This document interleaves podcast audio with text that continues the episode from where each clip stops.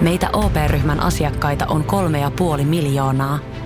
Otetaan yhdessä tulevaisuus omiin käsiimme ja rakennetaan siitä parempi. Meillä on jotain yhteistä. OP-ryhmä. Osuuspankit, OP-yrityspankki, OP-koti ja Pohjola Vakuutus ovat osa OP-ryhmää.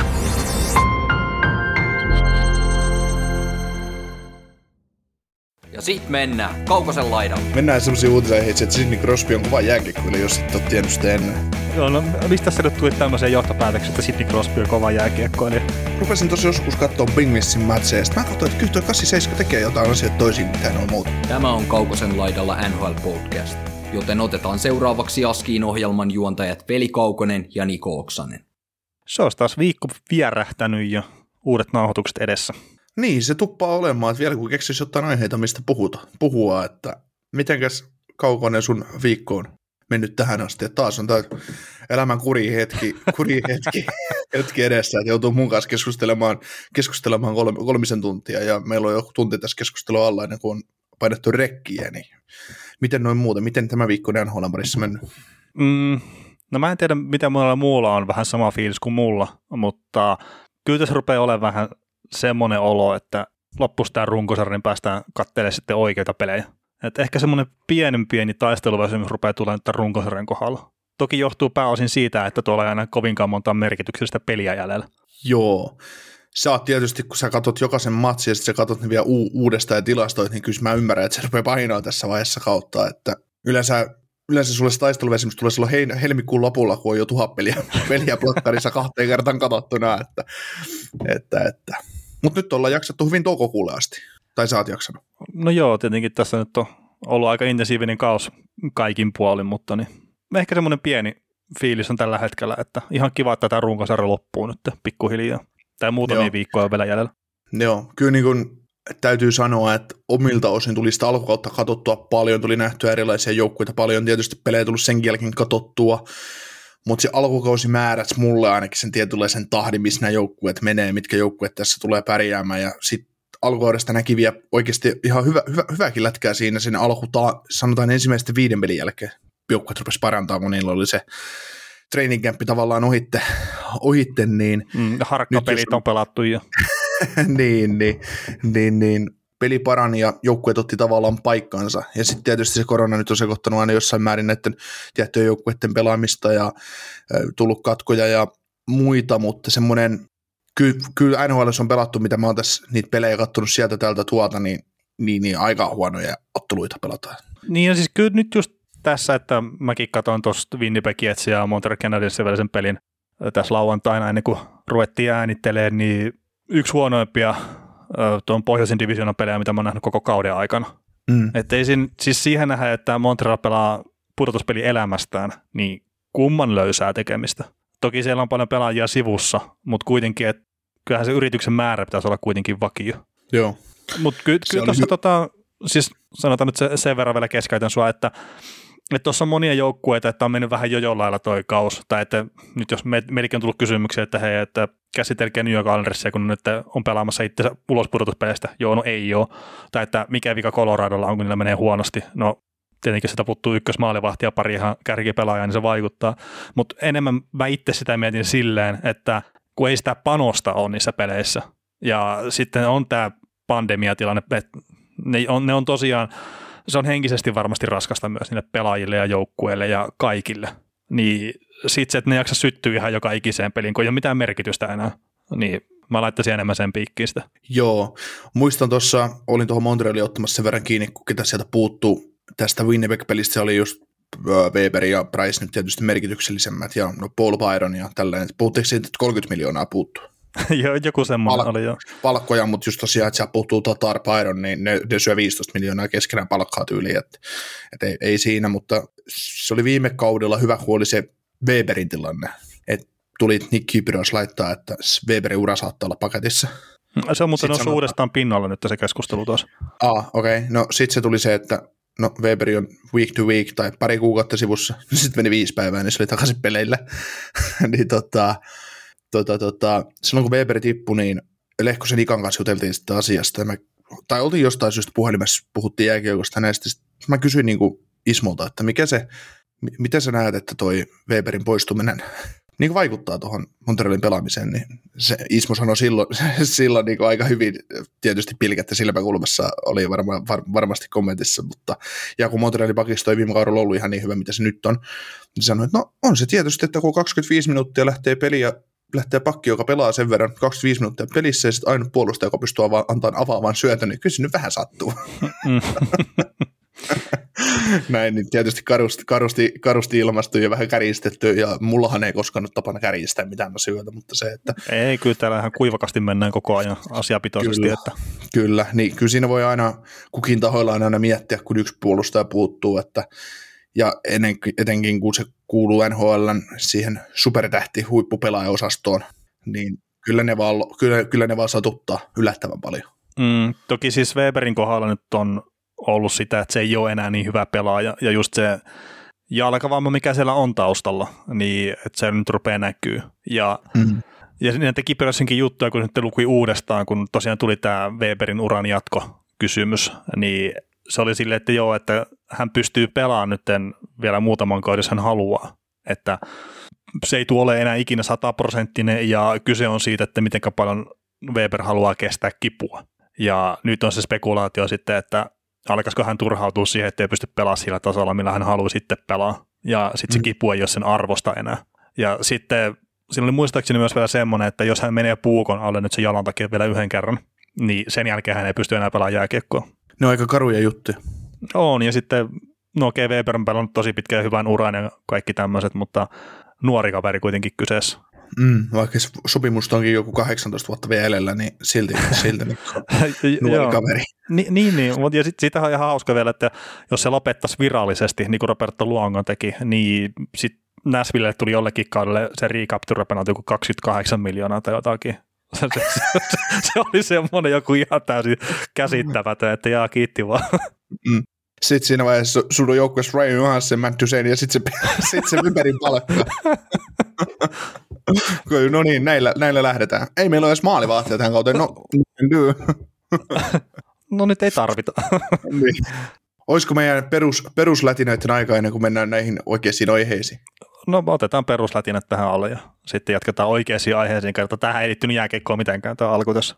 Niin ei, ei, siis se oli tämmöistä randomia keskustelua siitä, kuinka, kuinka sanoit, että Montreal Winnipeg oli paska jääkiekkoottelu, mikä tuli katsottua. Jo, jo, hei, sanotaan armia sai siinä lopussa vähän ehkä hittiä päähänsä, niin toivottavasti ei käynyt pahasti.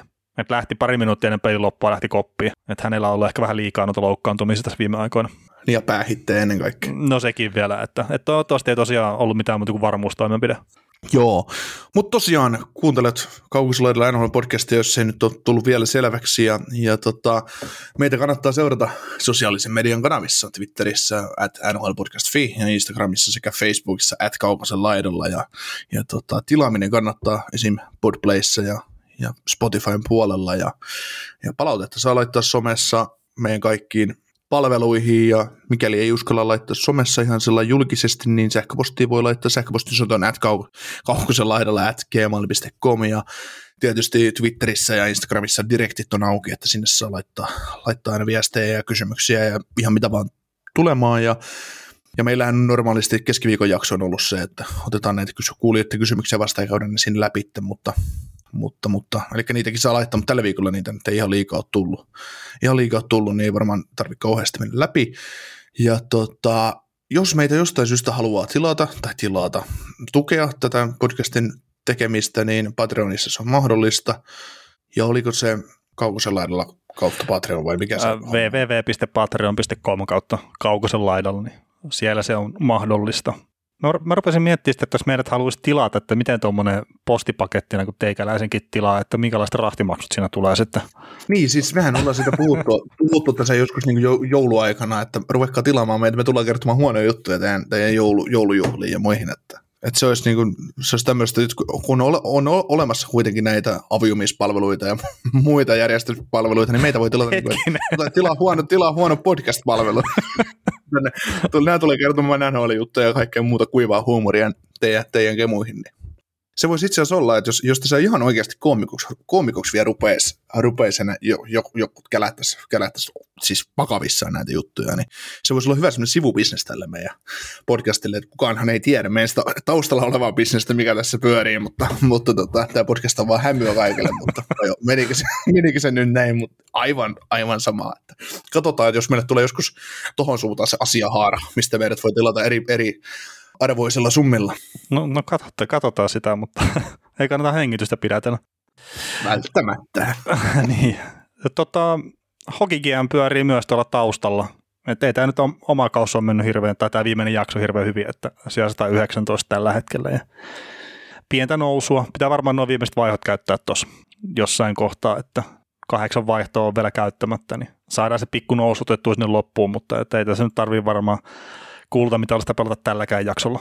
Mutta pudotuspeleissä, siihen, siihen mä ajattelin panostaa kyllä kerta. Se on kiva se pudotuspeli homma sitten tuossa Hockey GMS. Kyllä, mun piti just sulle ehdottaa, että otetaanko pudotuspelissä ne kisat kumpi käydä enemmän miinuksia. Kun me ei tuonne kärkeen päästä, niin jos käydään miinuksia. ei me onnistuta siinäkään. niin väkisin olla plussalla, saa no. Me otetaan siellä Mike Patterson ja Cody Chisipakki pariksi ja, ja kaikkea muuta. No sääli, että Flyers on pääsemässä playereihin tai ei pääse playereihin, niin ei voida ottaa sieltä huippupelaajia, mutta nekin tekisi meille pisteitä sääli. Hmm.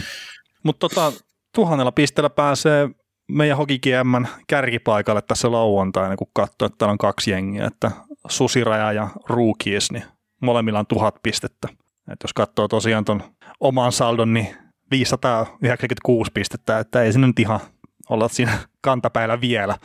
No jos tehdään jatkossa sääntöihin sellainen muutos, että meidän yht pisteet yhteensä vastaan muut. Riittääkö sekään? Niin, niin, ei se välttämättä kyllä riitä. No joo, mutta toi on edelleenkin ilahduttavaa, että meillä oli 200 jengiä mukana tuossa Hockey GM-kimpassa, että se on tosi kiva, että noin monta ihmistä on tullut tuohon meidän kimppaan mukaan ja toivottavasti homma jatkuu sitten myös tuossa pudotuspelien aikana ja miksei ensi kaudellakin sitten, että että eiköhän me jätetä tämä perinteeksi tämä Hockey GM-kimppa mene kuitenkin tässä niin pitkään kuin podcastia tehdään. Joo, ensi vuonna sitten tuhat jengiä. Pikkasen tavoitetta. Ei pääse 900 parhaan joukkoon itse sitten. ei, ei, ei, voiteta, ei voiteta kimppakilpailua. niin, meillä on tuhat jengiä tässä, mutta ei siltikään top 10 edes kimppasarjassa. Siinä vaiheessa voisi syyttää pelaajia. Eikö te Juman kautta osaa tehdä joukkoeita? niin, näytetään itse edestä esimerkkiä. Ja, mm. Joo. Hei, mennäänkö uutisaiheisiin? Mennään semmoisiin uutisaiheisiin, että Sidney Crosby on kova jääkiekkoille, jos et ole tiennyt sitä. se, t- tässä nyt kerrottiin tämmöinen breaking news. Joo, no mistä se nyt tuli tämmöiseen johtopäätökseen, että Sidney Crosby on kova jääkiekkoilija? No kun mä nyt rupesin tosi joskus katsoa Pingvissin matseja, sitten mä katsoin, että kyllä tuo 87 tekee jotain asioita toisin, mitä ne on muut. Että se, se niin kuin valkeni mulle nyt vasta. niin toissa viikolla. niin, niin. No mutta mitäs, mitäs tämä nyt meni, että oliko se 16 kausi putkea? 16 kausi putkea tosiaan, että Crosby painaa NHL niin, että se on tehnyt vähint, pelannut vähintään piste per pelitahdilla. Sillä että morjista pöytään. Mm. Joo, tossa... 15, ja 15 viimeistä kautta Pingvis on pudotuspeleissä. Se on tällä hetkellä pisin putki joukkueita playerissa yhtä, yhtä jaksoisesti, että sitä Red Wingsin putkea, putkea puhuttiin se 24 vai 5 vuotta, monta vuotta ne meni putkea, mutta heitetään nyt tästä tämmöinen suora kysymys, että meneekö, saako Penguins 20 vuotta putkeen niin poikki? Mm. Mä, minä, mä, mä, mä veikkaan, että ei saa. No vaikea nähdä tällä hetkellä, että saisi. Toki Crosbya ollaan aliarvioitu tässä monia kertoja ja olitko sekin jopa jättämässä ehkä pudotuspelien ulkopuolelle sitä? En mä ole Pingvissä, mikä oli jättämässä Bostonia, mä olin dumppaamassa. Joo, no, no ollaan jotenkin oltu huolissa ainakin Pingvinsistäkin. Tietenkin alkukausi oli mitä oli, mutta kyllä siellä etenkin se, että Malkkini on ruvennut niitä hyytymisen merkkejä vähän osoittaa. Et toki odotetaan nyt, että pääsee tästä takaisin peleihin ja muuta, mutta että vaikea uskoa olisi kyllä, että menee 20 rikki. Toki niin pitkä kuin Crosby on Crosby, niin kaikki on mahdollista. Sanotaan näin, että jos, jos Crosby rikkoo tuon Kretski ennätyksen, eli 19 kertaa putkeen vähintään piste per pelipelaaja, niin jos Crosby pistää 20 putkeen noita, niin sitten se menee se puolustuspeliputkikin rikki. Joo. Tai se 20 vuotta. Joo, no sitten se on vasta 19 vuotta putkeen pudotuspeleissä. Niin, niin, mutta että sitten se yksi tulee siinä kaupan päälle, niin kuin Red Wingillekin tuli aikanaan se. Yhden kerran ne meni vanhasta muistosta vielä pudotuspeleihin, vaikka se on mitään asiaa. Niin se meni niin kuin vanhoilla höyryillä. Niin, niin. Oli otettiin, vaan... otettiin, otettiin, se 54 voittoa runkosarjassa. mm, se oli semmoinen päinvastainen buffalo, että oli se tota, selkärangassa se voittaminen, niin sitten ne ei vaan tajunnut sitä, että ne on huonompi joukkue kuin mitä nyt tai että ne, niillä on niin huono joukkue, että ei pitäisi mennä sinne pudotuspeleihin, mutta meni kuitenkin, kun oli selkärangassa se pudotuspeleihin mm. pääseminen. Joo, mutta kyllä se, kyllä mikäli Wingwissille nyt käy se, että ensi kausi vielä malkki aletaan soppareissa, sitten molemmat ulos, niin kyllä tämä sitten on niin crosspinkin virki, mitä se vetää. Et vaikka on hyviä pelaajia, on se Kutselia ja Jason Zuckeria ja kumppaneita siellä, niin just jotain Malkkinin saappaita, vaikka Malkkin on, no nyt sitä ei hetken näkynyt, kun ei pelannut, mutta vaikka Malkkininkin taso on ollut heikompi ja Letangi on taas löytänyt omaa tasoaan, tai siis ollut, ollut parempi, mitä on odotettu kaikkien niiden huolien jälkeen, mitä hänellä on ollut uransa aikana, niin kyllä ne on sellaisia, jos me on puhuttu Flyersin kohdalla, että jos sä heität sieltä Voracekin ja James von Rimsdagin sieltä hyökkäyksestä pois, niin, tai voi, vaikka se Voracekin, hmm. että miten sä täytät sen, niin kyllä tässä puhutaan sitten vielä isommista reistä, kun Malkkini lähtee kakkosentterin päältä pois, tuo joukkue meni 15 vuotta putkeen sillä, että se on ollut Crosby, Malkki ykkös kakkosentterit, niin sä lähdet täyttämään sitä Malkkini jättämään aukkoa, niin siinä on sitten iso, se on iso, se ei, se ei niin millään, millään Ryan Donaton hankkimisella, niin se ei täyty se kakkosentterin paikka, kun tuo no on ei, ei, ei, tietenkään, ei tietenkään, mutta sitten, no Pittsburghilla se varmaan liittyy Crosbyin hirveästi, mutta että ne voi generoida NHL, no valitse ihan mikä tahansa vuosi, ne voi generoida siellä pelaajan, esimerkiksi joku Riku Teräs, mä nyt en muista, oliko se maalivahti tuossa aikanaan maajoukko paidassa, mutta kuitenkin sanotaan, että vaikka Riku Teräs, niin generoi NHL, EA Sportin NHL pelaajan sinne, ne heittää sen Crospin kenttään ja katsotaan vaan sen 60 pisteen pelaaja. niin, et sitä just, että onko Crosby sit niin hyvä pelaaja vielä 37-vuotiaana, että se pystyy olemaan niin liidaava jätkä, että se vaan vetää tota, niin kivirekeen perässä niin kuin tuossa parin vuoden päästä. Mm, no siis kyllähän hänellekin varmasti rupeaa se ikä tulee vastaan ennemmin tai myöhemmin. Niin, tuossa NHL menee sitten kuitenkin siihen, että kun Crosby on niin kritisoitu tai vähätelty, että kun se nyt on vaan tuommoinen pelaaja ja tuommoinen, että McDavid on monta kertaa parempi, tuosta tippuu letaankin ja Malkki kyydistä, niin kun Crosby painaa 156 pisteen kautta, sitten no niin, kun vastuu, vastuuta tarvittiin, että ei ollut enää kelle levittää, niin tehdään itse sitten. niin. 68 plus. Mutta hei, tota, tässä niin siis Crosbylla iso, iso saavutus totta kai tuo, että tosiaan piste per pelikausi on noin paljon putkea ja jos ottaa nyt muitakin saavutuksia tuossa, että Zara 1600 matsia on nyt viides nhl puolesta joka on tämmöiseen päässyt. Joe Torton 110, 1100 syöttöä, aika iso saavutus, että kaikki aikojen seitsemäntenä syöttöpörstissä, jota johtaa mua Wayne Gretzky 1963 syötöllä. Ja sitten meillä oli tuossa tuo Patrick Marlon peliennätys vähän aikaa sitten, niin mikä on sun mielestä semmoinen kaikki aikojen vaikein ennätys rikkoa NHL? No, tähän on tietysti helppo sanoa, että toi Kretski, mutta se on mun mielestä liian leimiä sanoa mitään sellaista. Aina, että Kretskin 2857 pistettä, niin jos heittää tämmöisen nykypäivänä 130 pistettä on aika paljon, niin 22 kautta kun tykittelee putkeen tuommoista, niin sitten niin. pääsisi Kretski ohi. Mm, no sitä mä tuossa pistin Twitteriinkin joskus, että, ei, että McDavid tulee vähän kiire, jos se rikkos. Se on, se on jotain ihan järkyttäviä juttuja. Siis tässä ei mitään järkeä näissä pistemäärissä, mitä se vaatisi, että se pääsi siihen Gretzkin ennätykseen, mutta kyllä mä melkein sanon, että, että semmoinen kova juttu, siis saavutettavissa oleva kova juttu, mikä voi niinku rikkoutua, niin se on se Gretzki 50 39. Että joku paukuttaa 39 kauden ensimmäisen peli 50 maalia. Se, se voisi olla semmoinen niin saavutettavissa oleva. Niin, kova juttu. 50, 39 peli 50 maalia, niin se voisi, tai 38 peli 50 maalia, se voisi olla semmoinen, että kun tohon osuu Matthewsille joku superkausi ja kauden aloitus tai McDavidille sillä, että McDavid ei syötä tyhjistä, vaan laukoo itse, niin se voisi olla tavallaan tehtävissä näistä kovista, oikeasti kovista ennätyksistä. Mm. Kaikkihan sitten tietää, eihän toi niinku, tota pisteennätystä ei kukaan tee, jos pelasit 48 vuotta NHL. tai NHL muuttui jotenkin. Ja, sil, ja siltikin tekisi tiukkaa. Niin, tai aina pitää muuttua myös tosi paljon, että, että se oikeasti voisi sitten, on se McDavid tai kuka tahansa, vaikka Conor Bedard, mikä tulee sitten muutamien vuosien päästä vasta varausikää, niin että niillä on se mahdollisuus hätyytellä 200 pisteen kausia. Että jotain pitäisi tapahtua siinä. Mm. No, se tarvitsisi sääntömuutoksen, ja siinä on sitten varmaan se vastataklaus tai keskiavojääpommi, se täytyisi kieltää se voisi avata hyökkäyspeliä vielä entistä enemmän, kun sieltä loppuu se viimeinenkin uhka pelaajille tavallaan. Niin ja siis kyllä ylivoimaa pitäisi olla paljon paljon enemmän kuin mitä on nykyään. Että sieltä niin. niitä pisteitä pystyy sitten kuitenkin tekemään. Mutta joo siis... Mutta mut sitten taas me ollaan puhuttu näistä tuomareista ja jäähyistä, että mi, mi, miten, että annetaanko jokaista kousta, no ei anneta, mutta siis ja kampeista, no kampeista melkein anneta, mutta tota, että niitä jäähyjä, että, mistä, että kuinka paljon sitä ylivoimaa ja alivoimaa per peli on, niin kuitenkin me ollaan joskus puhuttu keskenämme, että kyllä se on se 20 pinnaa, kun on joukkue painaa ylivoimaprosenttia, ja nytkin on vieläkin jotain joukkueet, että se lähempänä 30 ja saattaa olla ylikin, en ole nyt kattonut, mutta se, että on se 20 pinnakin aika hurja, että sä painat joka viidennellä ylivoimalla teet maali. Kun mm. alivoimaa taas aina kuitenkin maailman yksinkertaisen asia pelata. Sumputtaavan keskusta. Niin, periaatteessa. Siis ei, ei, eihän siinä ole mitään muuta. Voitat ensimmäisen aloituksen sosi. Hmm. Urat otat keskialueen kiinni, blokkaat, peität syöttölinjaa. Se on, ei sun, ei sun, ei, ei, ei, ei sun tarvi iskeä vastaan. Ei sun tarvi miettiä mitään kiekollista peliä siinä vaiheessa. Niin, no ei tietenkään. Niin, niin, niin tota, kyllä ne on kovin pomppuja, kun painaa tuo 20 pinnaa tai 25 pinnaa ylivoimat läpi. Et kyllähän sekin sitten olisi, että joka pelissä molemmat joukkueet saisi neljä ylivoimaa. Mutta sittenhän se menee erikoistilanteiden varaan enemmän se peli. No siis se on totta. Että ei sekä ole sitten niin viihdyttävää seurata. Että kyllähän se semmoinen päästä päähän jääkiekko, niin on se paljon viihdyttävämpää sitten.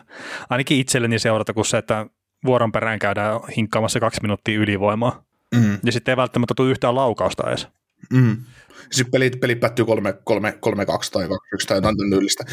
Mutta sulla on noita piste- ja peliennätyksiä ja kaikkea muuta tämmöisiä saavutettavia hommia, niin Broderi voittoennätys 691, no sitä ei tule rikkoa kukaan.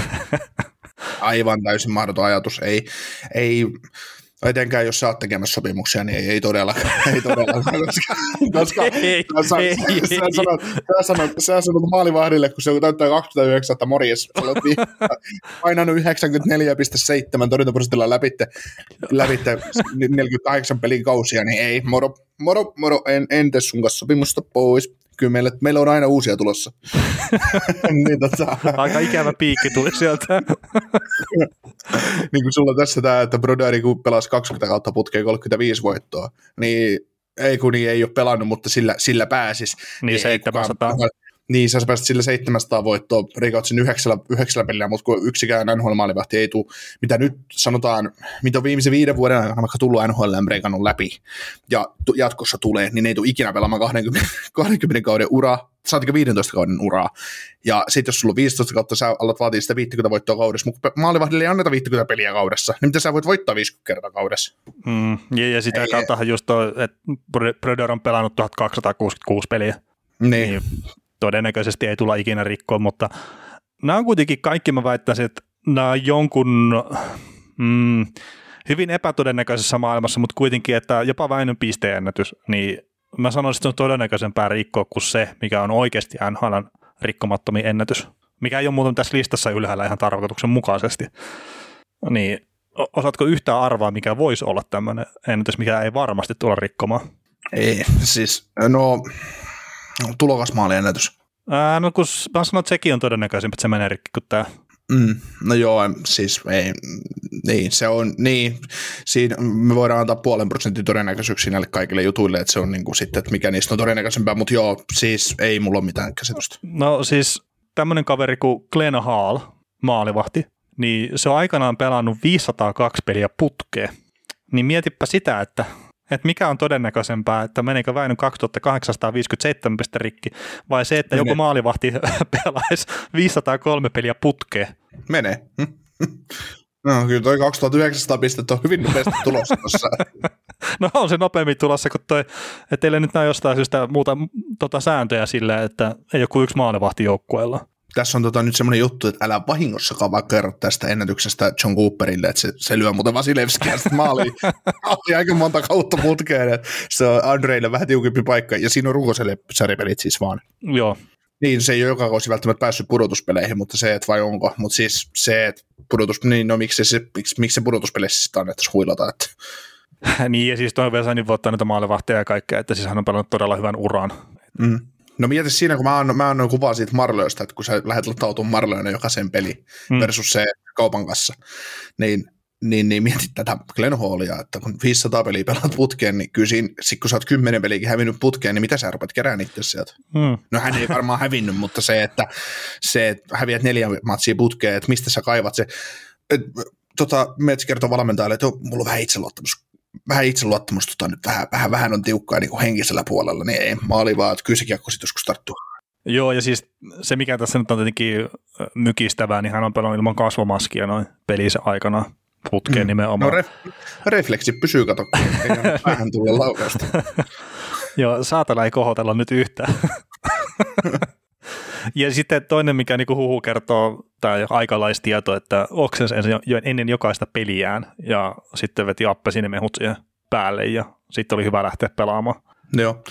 Siinä oli näitä hienoja maalivahtitarinoita, mitä on kuullut, niin kuulemma venäläinen Nikolai Habibulin, joka hän oli Tampan ykkösmaalivahti silloin, kun Tampa voitti Stanley Cupin 2004, niin hänellä oli runkosarja vähän ailahteleva. Niin hänestä on tarina, että minkä takia sillä rupesi pudotuspelissä kiekko tarttuu.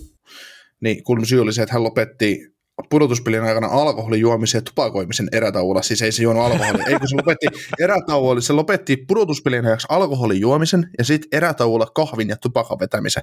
Niin, sitten alkoi kiekko tarttua. Niin mä ajattelen, että ei sitten enää erätauolla viittinyt tankkaa sitä viinan kanssa tai läträä. Että. Mietin, että Tortorella on ollut kopisa ja pannut snapsia huuleen. Joo, ei, var- Odot, ei varmaan olisi tapahtunut. Odota, odota, odota Torts, minä otan vielä kaksi vuotta snapsia. no mutta se on. Kapipuuli oli muuten yksi niitä mun suosikki maalivahteja tuossa lapsuudessa. Mutta en, en tiedä, miksi on jäänyt mieleen niin. silleen. Just positiivisessa toi kyseinen äijä, että no, nämä nyt on jänniä, että mistä pelaajista sitten muodostuu lapsuudessa etenkin sitten, jonkunnäköisiä kulttihahmoja itselleen. Öö, pelasko tämä legendaarinen tsekki maalivahti, en puhu Hasekista nyt, mutta Milan Nililitska vai mikä hemmetti sen nimi on, joka torjuu aivan kammottavalla tyylillä, mutta Suomi ei saanut sille maali mm tehtyä koskaan. Pelasko se NHL? No ei mulla ole mitään iskemiä tästä, mutta niin, mä nyt sano sitä, etteikö se olisi voinut käydä siellä pyörähtää. Niin, mulla on joku semmoinen kutina, että se saattoi Atlanna alkuvaisina olla pyörimässä siellä, mutta Milan Linitska oli semmoinen niin maalivahti. Sillä aivan, aivan hirvittävän näköiset varusteet. Ei sillä, että ne 2000-luvun alun patjat ja muut kypärät ja, tai räpstikilvet mitään hienoja olisi ollut versus niin nykypäivä, mutta se, että aivan hirvittävät varusteet pelasti yli puoliksi pystystä ja sitten Suomi pelaa sillä ja koivu syöttelee klap, klap, klap, ei maali. Kun kaveri jotenkin aina torjuu. Sillä mitä? Hmm, laukoo päin. Niin, no, aina. no Suomessa on ollut kyllä taitolaukon logo. niin. Sitten on tullut yksi kaveri, ja sekä, joka ei osaa laukon logoa, niin sekä ei enää laua mihinkään muualle kuin ohita, että, mutta ei laua enää ollenkaan. En tiedä, kehen viittaat kyllä nyt. Joo, jeesustellaan McDavidistä? No jeesustellaan McDavidistä. Tämä on tämä sun, mitä sä ootat, tuleeko 100 pistettä täyteen vai ei. Niin. Miten 16 pistettä tarvisi?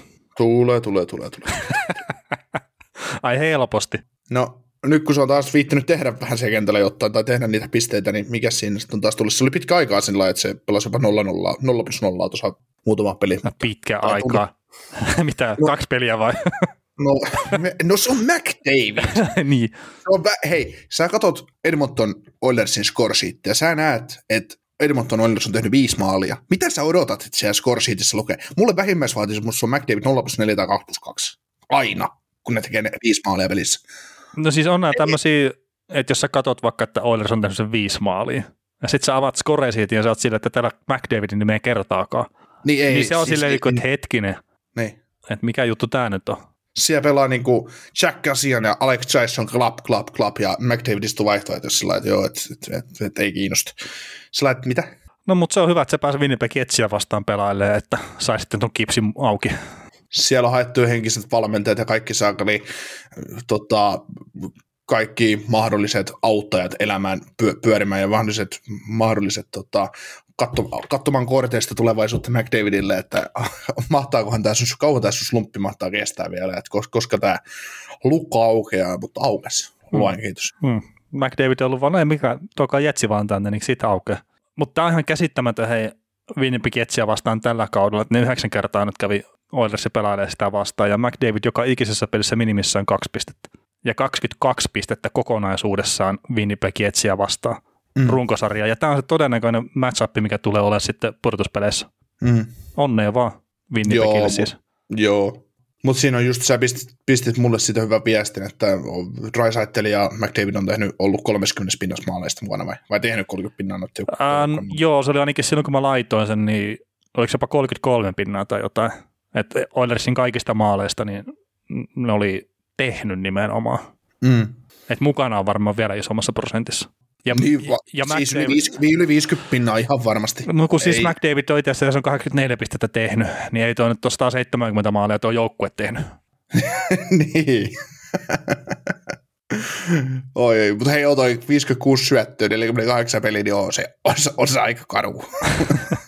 niin, 154 maalia on tehnyt Oilers ja tosiaan 84 pistettä Joo. McDavidilla, niin se on aika paljon. No. Tuleeko McDavidista NHL-historian ensimmäinen pelaaja, joka syöttää 100 pistettä kaudessa? Ei ainakaan ensimmäinen. On, kuka se on? No, mä en... Gret, niin. niin, että... Ei kun... On, ja sitten olisiko Tortonillakin itse asiassa 100 syöttöä, vai 90 sillä ainakin. Mutta Kretskillä useampikin, siellä on 163 syöttöä kuitenkin parhaalla kaudella. Että. Äh, niin, äh, kauhean aivopieri. Siinä oli jotain semmoisia, mä jossain, jotain kun jotain tilastoja taas luki, niin, niin tota, oli niitä, että et, et, oli paljon niin pelaajia, jotka syötti se yhdeksän kertaa koska mä taas unohdin Veino ja on Lemiukin varmaan se sata syöttöä antanut jollain kaudella. Et, et, ei, ei, niitä kausia kuitenkaan ihan liikaa. Ei var, vai onko Veino ja lisäksi tehnyt kuka? Kyllä mä melkein luulisin, että Lemiulla saattaisi. No, Lemiulla yksi saa syötön kaus. Joo. Että tämä kaus, kun se teki 199 pistettä, niin 85 maalia ja 114 maalisyöttöä. Sitten se on varmaan sadatellut, kun se on kuitenkin, mä veikkaan, että se on muutaman paikan kötkoverelle siinä alustanut, Joo. niin sitten ette viittinyt sitten yhtä maalia enempää tehdä hänen syötöistä. Toki pelasi vain 76 mut... peliä. Niin, sillä kaudella. niin. Pettymys. Mutta tota, McDavid on varmaan ensimmäinen taas nykyaikaisen jääkiekko-pelaaja, joka tulee syöttämään 100 maalikaudessa. Että. No se on se ainut, jolla on ehkä eväät siihen. Niin. Tota, öö, nyt tietysti, että se tekisi 50, se on huilannut yhden pelin, eli 55 peliin se tekisi 100 pistettä. Mm. Mun mielestä on yhden pelin ollut pois. Niin, niin tota, jos ja kun se tekee sen 100 pistettä tuohon, niin se on ihan karu. Mutta mitä sä luulet, kun McDavidilla osuu se huippukausi, ja se saa siihen jotain muutakin kuin saksalaista kivirekeä pelaamaan rinnalle, niin tota, no ei vaan. Siis, niin, niin, niin, niin, ihan oikeasti, jos McDavidin ympärille pystyisi kerää se Oilersin niin onnistuisi varauksissa ja saisi sinne oikeasti tuota huippukaveria, niin kuin Raisaitteli lisäksi joukkueeseen. Ja tulisi yksi semmoinen kenttä, ne pystyisi kokoamaan semmoisen kentän, mikä olisi McDavidin kanssa tavallaan koko kauden koossa. Silloin kun esimerkiksi Crosby ja toi Kentsel pelaa esimerkiksi koko ajan yhdessä. Mm. On ihan hyvä duo, ei siinä mitään. Niin eihän niin kuin McDavid ja Drysdale, ei ne voi koko aika yhdessä pelata. Tai voisi varmaan, mutta... Mut, ei, ei, ei, pelaakaan ei, pääosin kyllä. Niin, tai ei ole parin kauteen niin, pelannut, se on joukkueelle parempi. Niin, se on joukkueelle parempi. Että tulisi oikeasti McDavidin ympärille huippukenttä semmoinen, että se pysyisi yhdessä ja siinä olisi just lahjakasta, vielä niin kuin McDavidin lahjakkapa pelaajaa, mutta siinä olisi lahjakasta tyyppiä rinnalla. Niin minkä sä näet, että mikä kausi, kun McDavid 82 peliä pelataan, niin mikä se maksimipistemäärä, mitä se voi tehdä yhdellä kaudella? Hmm. mä, voin, mä luulen, että se voisi olla se 164. No kun mä just sitä mietin, että 150-160 pistettä olisi varmaan se, mihin pystyisi näkee jotenkin sen mahdollisuuden. Ja siis mm. totta kai me puhutaan nyt paljon siitä, että pitää olla sopivat ketjukaverit ja just se hyökkäysketju. Mutta se, että sinne puolustukseen saadaan siis nyt esimerkiksi Tyson Barry on siellä, niin se, että se pystyy avaamaan sitä peliä, niin sillä on aika iso merkitys. On. Ja, ja se puolustus tulee sellaiseksi, että se kestää kolhut ja se on stabiili, niin kuin tuolla Twitterissä yksi suosikki seurattava, niin Lord Stanley, tämä at Pandaramaa pisti joskus hyvin, että, että kyllä se vaan se vahvan puolustus- ja maalivahtipelin rakentaminen, niin se vie aikaa. Ja sen varaan on sitten mukava rakentaa se joukkue. Lue Tampa, Nashville, nyt vaikka Minnesota, mitä näitä on. Mutta just heittää Ois... sen, että otettaisiin vaikka nyt Nashville Predatorsin alakerran top 4 tuohon Edmontonin taakse.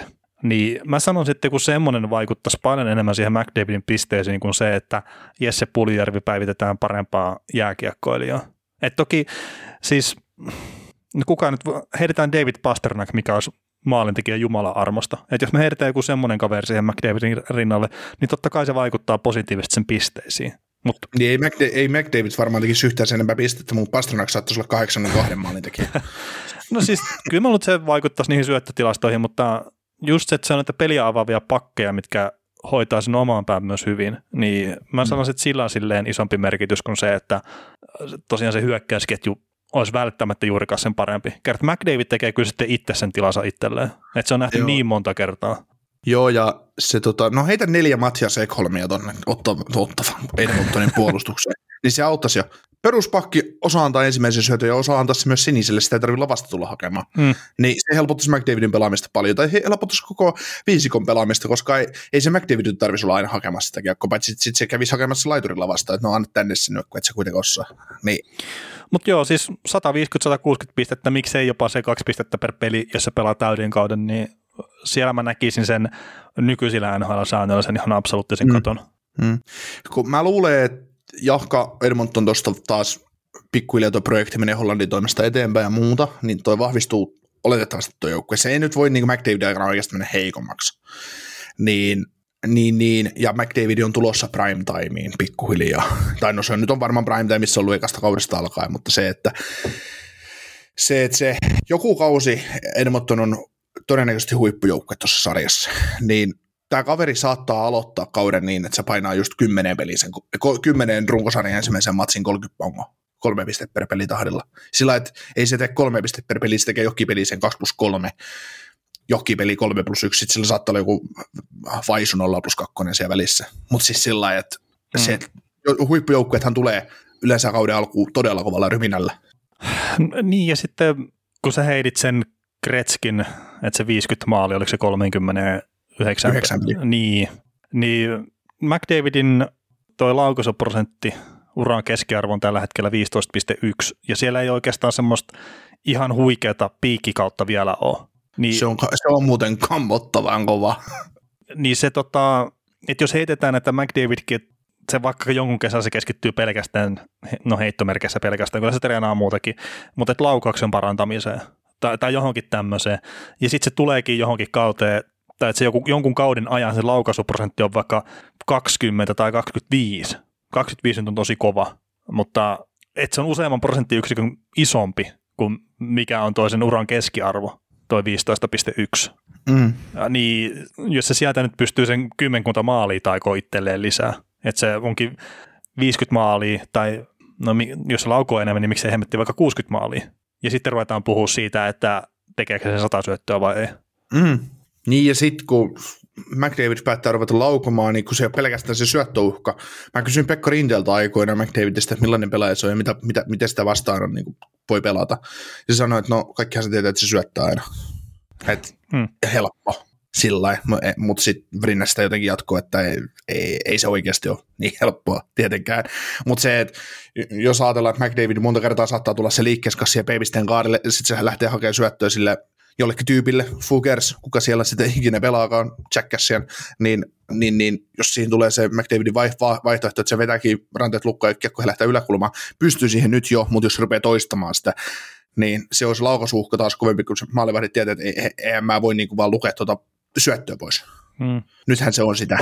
Se olisi kovaa, kun tuohon McDavidin pakettiin saisi yhdistettyä Matthews Rannari. Niin. Ee, siis, ai, meiltä, meillä oli kysymys jossain vaiheessa, että me tehkää joku täydellinen jääkiekkoilija, no sinähän se sitten olisi.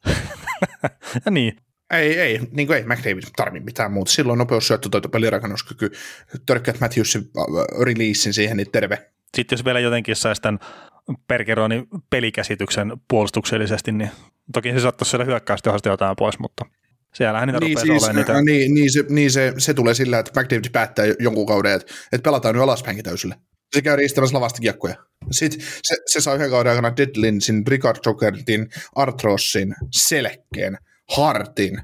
Norrisia se nyt ei voi saada, mutta se... No laitetaan se Norriskin sille ja pistetään vuoden tulokaspalkinto ja vesina.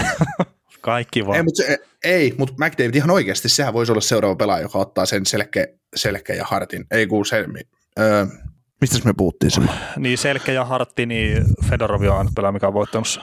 Niin, tämä voisi olla seuraava kaveri, jos hän päättää joku kausi, että nyt pelataan alaspäinkin oikeasti täysillä. Sillä että se, se, otetaan nyt vähän vauhdista pois, millä mennään hyökkäysolle, mutta mut se tulee silti lopun nopeampaa kuin kukaan muu alaspäin. Niin sehän pystyisi pelaamaan niin kovaa takakarvaa, että siinä jopa Mark Stone olisi ihmeessä. Niin, taas, käy, taas vietiin kiekko lavasta. Ja joskus oli sanottu, että enää jääkiekkomaailmassa ei viedä kiekkoja lavasta. Eikö? Kuka niin on sanonut?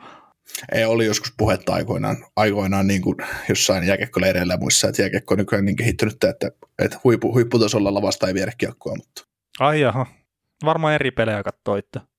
No ei, mutta siis kyllä se käytännössä se pitäisi olla huono syötön katto tai tolleen, mistä se tulee se kiekon menetys. Tai nyt tarvii huono syöttö olla, mutta ei se, se että sieltä niin pitkäksi aikaa leipoa sitä, että joku käy hakea sen lavasta, niin on se vähän huono. Mutta kyllä niitä on aika paljon kuitenkin, että pikkumäärä nostaa ja tämmöinen, niin ei Joo. ole ihan maailman harvinaisin tapahtuma.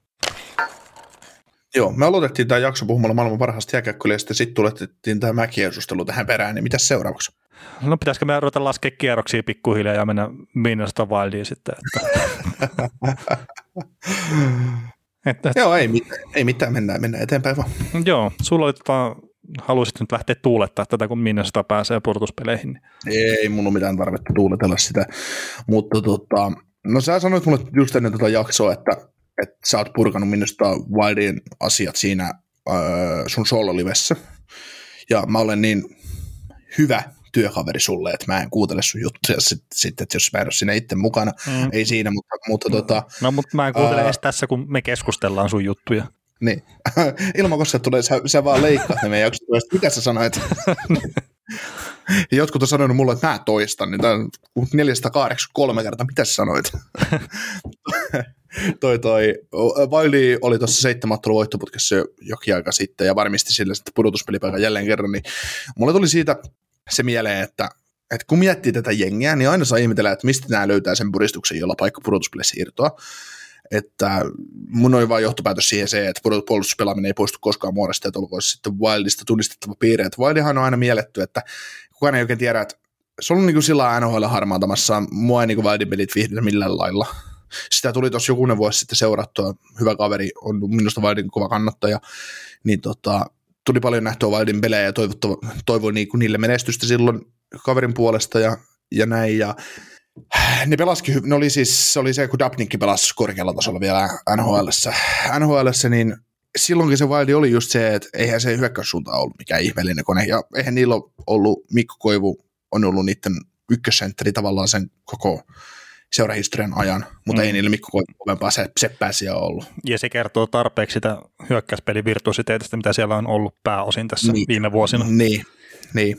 mutta tota, jos miettii tätä ihan tulevaisuutta, niin Gabritsov ja Fiala on kyllä hyviä kavereita. Että siihen on mukava lähteä rakentamaan heidän ympärilleen. Ja tota, Tsukkarella on pelannut mun mielestä tosi vahvan kauden. Et Joo. Vaikka on ollut vaikka ollut pois, pois ja sille on tehty se kammosopimus tuossa jo pari vuotta sitten. Ja kammosopimus siis sillä tavalla, että ei Tsukkarella ole pelaaja, minkä minusta Wildin tyylisen hissijoukkueen pitäisi niinku varata, tai on niinku harmaan keskikastin, koska miksi sä teet kuuden vuoden sopimuksen pelaajalle, joka, jonka pitäisi olla se sun mestarijoukkuetta vahvistava tekijä. Minusta, jouk- minusta vain ei ole mestaruutta tavoitteleva joukkue. Mutta kuitenkin, niin jos miettii, että Zuccarello oli tuossa jossain vaiheessa, mä oon näitä tuttanut, niin 13 minuuttia per peli 5 vastaan 5 pelissä, maalit 21-16, eli 5, 5 maalia plussalla, ja Fenfiikki 44. Tämä nyt taas sä pyöryt siellä, kun mä puhun edistyneistä tilastoista. No mä Mutta, mietin vaan, että miksi sä käytät ihan turhaan tuota Fenfiikkiä, kun sitä ei kukaan muu käytä koko maailmassa. No sen takia, koska mua ärsytti se korsi. Fenfiikki, mitä, siinä oli, mitä Fenfiikissä oli poistettu? Ohimenneet vedot. Niin oliko se just silleen, että ohimenneet vedot Joo. Mulla, oli siinä, vai... mulla oli se joku perustus, perustelu siinä. Vai oliko siinä blokaatut vedot tai vai joku tämmöinen? Joo. Se, siellä, se, se, on hiuksen hieno se ero, mikä niissä on Joo. Korsissa ja Fanficissa. Joo, mutta välillä siinä huomaa prosentuaalisen eron. Siis me, että saattaa olla jopa merkittävä. Siis pari prosenttiakin saattaa joskus olla ero. Mutta kuitenkin, niin mä tykkään sitä Fenwickia jostain syystä käyttää. käyttää. Ja kun se lukema on 44, ja tosiaan nyt su, su, se pyörä, pyö, pyörtyminen tapahtui siellä, niin mä herätän jossain vaiheessa. Mutta se, että et et monesti kun puhutaan, puhutaan näistä pelaajista edistyneiden tilastojen kautta, että tämän pelaajan korsi on 55 ja, ja tämä tekee näin ja näin, ja kuin hyvä pelaaja se on. Mutta mä tykkään katsoa edistyneiden tilastoja aina sitä kautta, mä tykkään enemmän näistä, mä tykkään katsoa sitä puolustuspelin arvoa. Eli kuinka paljon sä aloitat omissa. Että jos suhde on just, että sä hyökkäyspäässä aloitat 40 pinnaa aloituksista, ja omissa niin kuin ihan selkeästi enemmän, ja sä pelaat just tuollain niin 13 minuuttia per peli, saat 5 vastaan 5 peliä aikaa, ja kun sä aloitat omissa, niin sä, jos sä oot roolissa, niin sun väkisinkin valahtaa toi Kors tai Fenvikki. Se valahtaa 50 alapuolelle. Se on vaan niin kuin tavallaan väistämätöntä. Ja jos siinä vaiheessa, kun tässäkin on nyt 44 tämä lukema, ja sä pystyt silti pelaamaan plusmerkkistä peliä, niin se kertoo pelaajan mun mielestä hyvyydestä tosi paljon. Et vaikka se kiekohallinta, kun ei, ei, se kiekohallinnalla voita yhtään peliä. Sä hallitset peliä, mutta et sä voita sitä peliä, kun sun tarvii niitä tehoja pystyä tekemään. Mm. Tässäkin se on tavallaan kiekohallintatilastossa miinusmerkkinen, mutta tuloksellisesti plusmerkkinen pelaaja.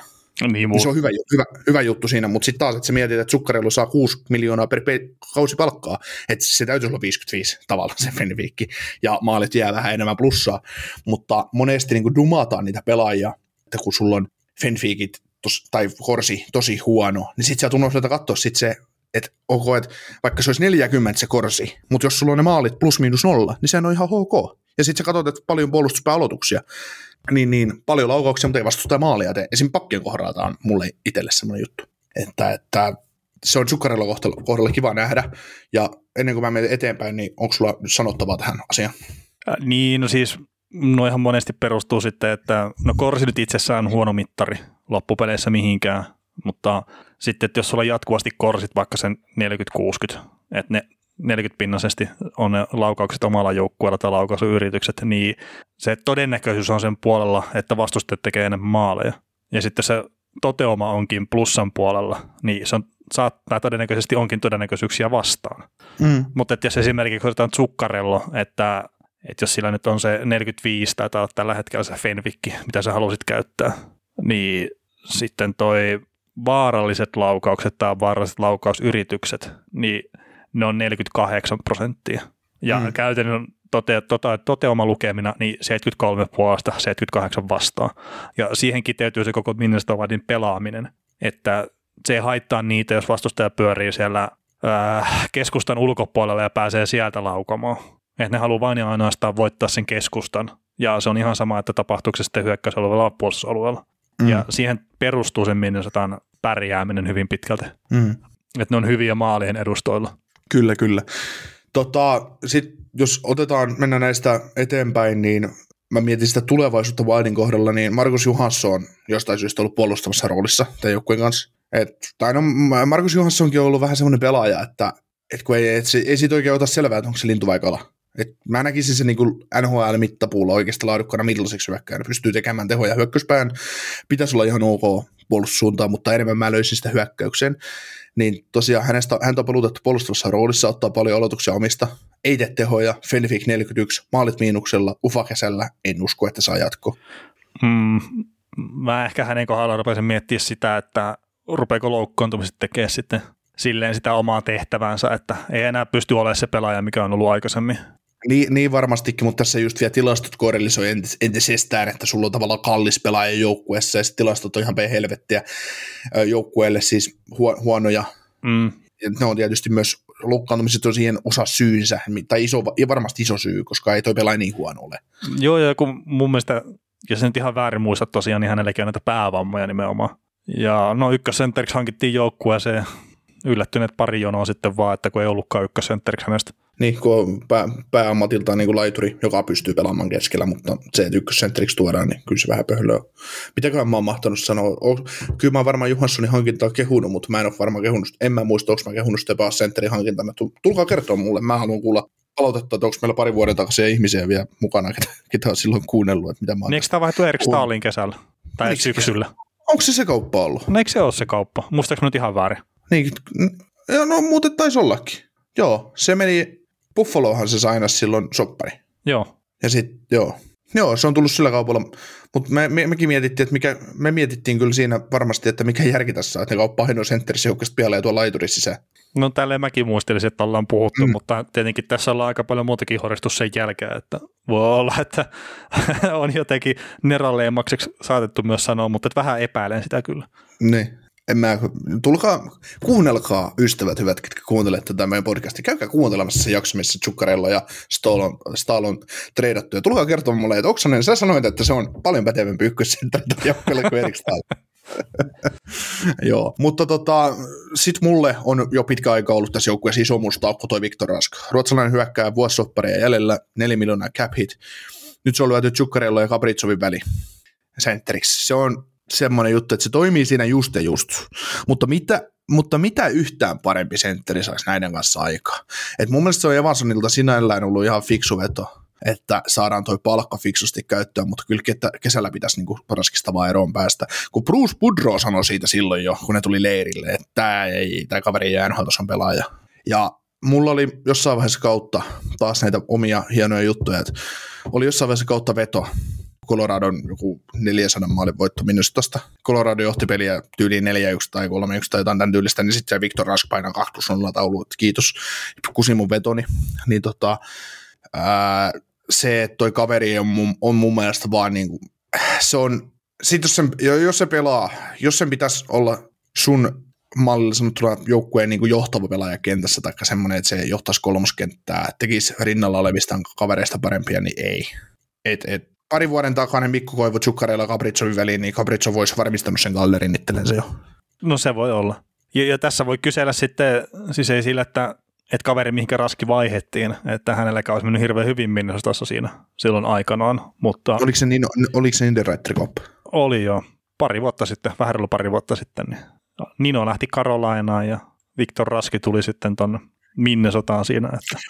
No, si, si, siinäkin on, on, tehty taas hieno kauppa, että taas päinvastainen kauppa niin kuin tuohon Johansson Stahl-kauppaan, että kaupattiin sentteri, laituri, että saatiin sentteri, kun annettiin niin mahdollisuus, jos tuo Raski, Raski lunastas potentiaalinsa tai sen odotukset, että nyt, saa, nyt saatiin halvalla tai kun ei toi Ninosta ei ole meille mihkään, niin pistetään se ja otetaan tuommoinen kaveri koittamaan ja ei mihinkään ja sitten sama toista päin, että niin kuin tämä Tsukkarello, tai Tsukkarello kun Juhansson Stahl-kauppa, että kaupataan sentteri, saadaan hyvä laituri, joka pystyy pelaamaan ehkä keskellä, ja päin helvettiä meni. Hmm. Mutta tota, jos mietitään vielä tulevaisuutta Wildin kannalta, niin, niin tosiaan Kapritsov ja Fiala hyökkäyksessä, hyökkäyksessä hyvin palasi, johon rakentaa, ja toivottavasti se Tsukkarello vanhenee kivasti. Äh, Eriksson Eek, äh, missä sä sen näet? Mun paperissa se on solidi kolmosentteri siinä vaiheessa, kun Wild menestyy. Mm, hän on vähän hankala kaveri kyllä. Kyllä sille, että kun ei ole ollut mikään niin säkenöivintöä ura tähän asti, mutta nyt se tällä, hetkellä, tällä kaudella on näyttänyt pisteiden valossa ainakin siltä, että se on ehkä hyökkäyksessä ottanut pieniä askelia eteenpäin. Mm. Mutta ei se ykkössentteri ei tule. Ei näytä ei, siltä siis, tällä hetkellä. Eh, ehkä, äh, ehkä niin. maksimissaan hyvä puolustava kakkosentteri. Mm. Mä en, niin just tähän peilataan aina siihen, mä tykkään puhua tästä, että mistä ruutta tavoitteleman joukkueen, mm. niin jos, kun ei nämä joukkue pysty, ei, me, ei, tämä, ei Pilgeriin ei vaan voi mennä tuonne EA Sportsin valikkoja ulos, ulos, ulos, ulos, ulos, ulos, ulos kaikkia pelaajia, niin on kuitenkin ne pelaajat on vaan pidettävä, mitä sulla on, niin missä on sopimukset ja oikeudet. Niin Eriksson, en mä siis sano, että et vaihdat vaikka tuosta Jani Korde ja Eriksson eikin päittäin, niin kyllä mä väitän, että Tampa huononis. Mutta se, että kun, ne, kun on ne omat varaukset ja pelaajat, mihin täytyy rakentaa, niin mikäli sikäli tämä joukkue joskus tulee taistelemaan Stanley Cupista ja haluaisi olla kon, kunnon contender, niin Eriksson eikin täytyisi olla se, ö, muokkautua se hyväksi kolmossentriksi tuolle joukkueelle, koska siihen tarvitaan vaan parempaa seppää hyökkäyssuuntaan hmm. ykkös-kakkos kaistalle, että se on vaan mun mielestä fakta. OK, Eriksson ehkä painaa 95 pistettä ensi kaudella, niin mut on taas hiljennetty, ei siinä, mutta onko tapahtumassa epäilen. No niin, ja siis kun tämmöisiä saattaa tapahtua näitä kasvutarinoita, että otetaan nyt vaikka William Carson, et joo, nyt on jälkikäteen helppo nähdä, että Columbus teki tyhmästi, kun päästi sen Vegasiin, mutta kuka siinä hetkellä niin odotti sitä läpilyöntiä, 40 maalia? Ei kukaan. Ja Eriksson ei sanota, että jos nyt se lähtisi Seattleen, en usko siihen, mutta että heitetään nyt tämmöinen, niin mm. kukaan ei odota sitä, että se heittäisi 40 maalia sitten siellä. Mm, kyllä. Tota, sitten on mielenkiintoista nähdä, millaisena tuo Itävallan, Itävallan koronapotilas Marko Rossi breikkaa tähän jengiin, että onko syksyllä jo NHL-pelikykyinen. Et mulla se koko vähän arve, arveluttaa, mutta niin kuin jotkut on sanonut, että koolla, koolla ei ole merkitystä, että varsinkaan, varsinkaan jääkkäyksessä ei pitäisi olla mitään merkitystä. niin, niin, mä just, että mihin sä viittaat. Mutta. niin, että jos on taitava pelaaja, niin se voi tehdä pienestä koostaa myös vahvuuden itselleen. Mm.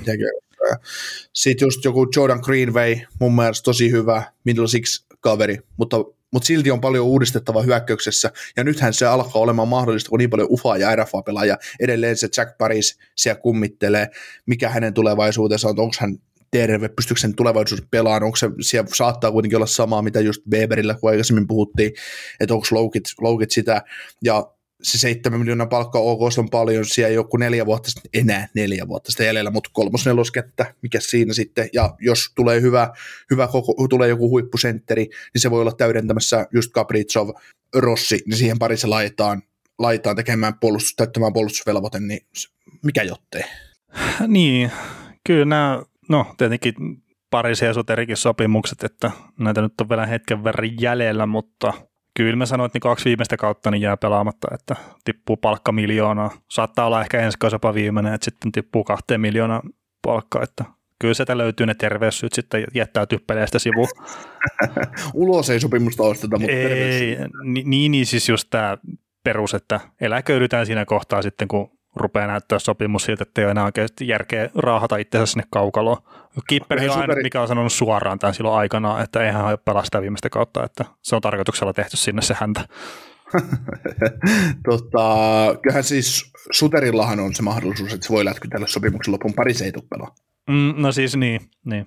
Ja, ja siis sanotaan tuosta Rossista, että nythän oli taas Atletikissa juttu siitä hänen koronahommastaan ja että miten vakava se on oikeasti ollut, niin se on ihan silleen mielenkiintoinen oikeasti seuraa sitä, että, että miten se hänen uransa lähtee kehittyä ja että onko siitä pitkäaikaisvaikutuksia siitä koronasta ja kaikki tämmöiset, että se, että se jotenkin ahdistava oli lukea sitä, että kun kaveri kertoo, että hän on pyytänyt vanhempiaan tulee siihen hänen huoneeseen nukkumaan sen takia, kun hän pelkää sitä, että hän ei aamulla herää. Että häntä pelotti mennä nukkumaan sen takia, kun olot oli semmoisia. Mm. Niin alle 20 kaveri, niin mitä helvettiä. Että ei, niin. ei pitäisi joutua käymään tuommoista läpi. Ja mä tiedän, että tämä ei ole niin todellakaan mikään maailman pahin asia, mitä todella, todella nuoret ihmiset käy läpi, mutta on se siltikin ahdistavaa lukea semmoista. Kyllä, kyllä. Mutta sitten taas, tietysti korona on ollut monelle, se on ollut tosi, tosi kova keissi, mutta voisiko tässäkin keississä olla sitä, että se voisi olla myös, että onko se, onko se jätkä ollut ihan, ihan terve sitten muutenkaan, että se on voinut iskeä se oikeasti niin paljon vielä kovemmin, että No, no näitä nyt voi spekuloida, mutta että kun ei tiedä yhtään. Niin, mennään sillä koronalla, että se on korona ja näin. Että. Mm. Mutta emme, emme siis se, että, että koronassa on niin monenlaisia vaikutuksia, että tosi iso osa ilmeisesti ilman mitään oireita sen sairastaa ja sitten on näitä tämmöisiä pahempia. Kyllä. Mitä ainut, mitä voi toivoa, että ei ole pitkäaikaisvaikutuksia, siitä me ei tällä hetkellä tiedetä valitettavasti yhtään mitään. Mm. Tota, sulla on Minnesotasta tuossa pieni juttu vielä ja sitten pieni katsaus pudotuspeleihin. No joo, mainitan tuo Caprisovi, mitä sä kerrot, että ei tule pärjää nhl niin se teki tämän Minnesota Wildin uudet seuraennätykset tulokkaille, että 23 maali, 19 syöttöä, 42 pistettä, niin Kaporikin oli tosiaan tuo maali- ja pisteennätys aikaisemmin 18 plus 18. No helppo se on tulla täysverisenä ammattilaisena. Hitto, kun ei muista yhtään, että Panarin kohdalla tämmöistä keskustelua ollut silloin aikana. Meillä on muuten tehty podcastia silloin Ei, Panarin. ei ole tehty. Ja siis kyllä mä itse olin silloin sitä mieltä, kun Panarin aikanaan voitti, että se olisi pitänyt mennä McDavidille, koska McDavid loukkaantui ja sitä oikein kunnon kisaa. Ja mm. McDavidin pistekeskiarvot oli muistaakseni paremmat. Joo. Playereihin jotain. No playereihin jotain sanotaan, että kun tässä lauantaina nyt iltapäivällä äänitellään, niin lauantai ja sunnuntai yönä käytännössä tärkeä pudotuspelien kannalta oleva kamppailu, että Nashville Predators ja Dallas Stars pelaa vastakkain. Ja jos Dallas, kun tuo Nashville voittaa sen pelin, niin ei se nyt ihan vielä paketissa toi homma, mutta sitten rupeaa olemaan aika lailla noin pudotuspelijoukkueet jo selvät. Et sitten kasvaa pisteero neljän pisteeseen ja sitten Dallasilla on viisi peliä pelaamatta enää. Niin. Ja Nashville taas olla kaksi seuraavaa peliä tämän Dallas-pelin jälkeen sitten Kolumbusta vastaan. Ja ne, niin nämä on laskenut itse automaattiseksi voitoksi Nashvillelle, vaikka ei pitäisi ikinä tehdä näin.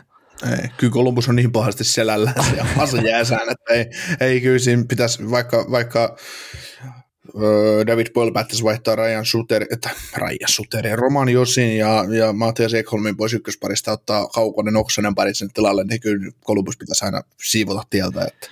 Niin, mutta tämän, tällä hetkellä kun katsoo näitä pudotuspelihommia, niin toi, toi keskinen divisiona Nashville Dallas, kumpi menee pudotuspeleihin, niin se on mun mielestä ainut auki oleva juttu enää tällä hetkellä pudotuspelien suhteen. Et niin, toki pareissa saattaa sattua muutoksia, mutta että mikä on viimeinen joukkue, mikä menee pudotuspeleihin, niin siinä se Joo. on.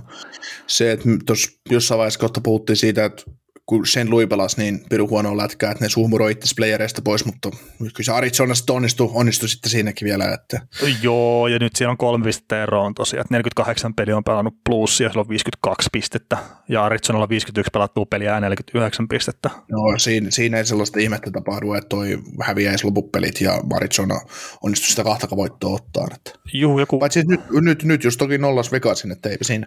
Niin, ja sitten kun tuota plussin pelaamista tai etenkin sitä, että miten se on pistänyt hyviä joukkoja selälleen nyt tuossa, niin enpä välttämättä halua lähteä plussia vastaan ekalla kierroksella. On sitten Colorado tai Vegas. Missä vaiheessa sä päätät tuon sun linjaa? Että, et, no siis mä oon tuuliviiri. No siis niin, mä oon tuuliviiri, mutta siis, tota, siis silloin kun mä tein sitä kes, keskisen, kun läntisen divisioonan juttua, ja mä kattelin plussin pelejä, niin ne oli ihan paskoja. Ei sitä tarvii kierrellä mun mielestä yhtään. Joo, ja sitten, että jos nyt ne pelaa paremmin ja ne pelaa oikeasti tosi hyvin, niin ei toi ole se jengi, mitä sä haluat ottaa vastaan ekalla kierroksella, ei missään mm. nimessä. Ei, mutta kyllä siinäkin sitten vaan, että et me, mä kävin keskustelua Instagramin puolella jonkun ulkomaalaisen tilin kanssa, jossa, tai jonkun ulkomaalaisen jätkän kanssa, joka puhuu, puhuu siitä, kuinka Wildi menisi, voittaisi läntisen divisioonan niin kuin sit pudotuspeleistä tai jotain muuta tämmöistä keskustelua, niin sitten siellä se niinku kommentoi jotain, että Wildihan pistää Vegasilla ollut päästä juu, juu, että, että ei kun tai jotain Wildin hyvyydestä se hölisi siellä, ja sitten mä sanoin, että juu, että Avalanche ja Vegas Golden Knights odottelee, että morjesta pöytään vaan, että, että siitä on mukava lähteä playereihin, niin tämä sitten väitti mulle kiven kovaa siellä, että joo joo, että Wildi on palannut niin hyvät, hyvät, hyvät runkosarjapelit Vegasia vastaan, että ne pistää, pistää Vegasilla ollut, jos kohta kierroksella no aina sopii koittaa tietysti, että, mutta itse asiassa jos miettii Vegasia joukkueena ja Wildia joukkueena, niin kyllähän se Vegasille pahinta myrkkyä se Wildin pelaaminen on. Mm, toki tällä hetkellä on plussia vastaan, olisi menossa ekalla kierroksella, mutta katsotaan miten noin menee sitten, mm, niin, sitten niin, loppupeleissä. Mutta... mutta jos nyt silleen heittäisi, että ei nyt mennä edelleenkään niin pudotuspelin ennakoihin, mutta että jos se menisi sille, että Colorado kampeisi tuosta vielä voittoon tuossa läntisessä divisioonassa, että se olisi Colorado St. Louis Blues ja Minnesota vastaan Vegas sitten, niin siellä olisi oikeasti hei se mahdollisuus sitten, että Vegas ja Colorado olisi molemmat selällään siellä sitten ensimmäisen kerroksen jälkeen. Mm, ja nyt voi jo ihan hyvillä mieli sanoa, että ei tule mitään sviippejä. En usko Colorado 4-0 selällänsä. no ei, ja, ja, sitten jos miettii tätä McKinnonin johtama ykkösketjua ja sitten Ryan O'Reillyn johtama ykkösketju, niin onko tuossa läntisessä divisionissa yhtään muuta semmoista ketjua, mikä sä haluaisit mieluummin McKinnonita vastaan kuin O'Reillyt? No ei yhtään. Et siinä on semmoinen paha juttu, mutta nämä on aivan liian aikaista vielä. Mm. Että ei turhaan niin sen kummemmin mennä näihin, mutta että tosiaan yksi pudotuspelipaikka on mun mielestä auki tällä hetkellä enää tuolla et toki matemaattisesti on eri asia, mutta että käytännön tosalla rupeaa olemaan näin. Mm. Siis Dallas, Dallas tai Nashville, jompikumpi ottaa sen neljännen viimeisen pudotuspelipaikan, se on siinä, että muut on valmista. Ja se oli itse asiassa meillä kausi ennen, kun mä sitä väänsin, että kyllä se Nashville taitaa. Mä sanoin silloin jo, että Nashville ottaa sen neljännen paikan ja Dallas, Dallas pulottaa pihalle. Mä sitä arvoin, että kumpi näistä nyt onnistuu olemaan vähemmän, vähemmän paska. Mm. Selvittää tietysti. Toki Dallas on pelannut todella hyvän loppukauden. Ihan, ja siis on Nashvillekin pelannut.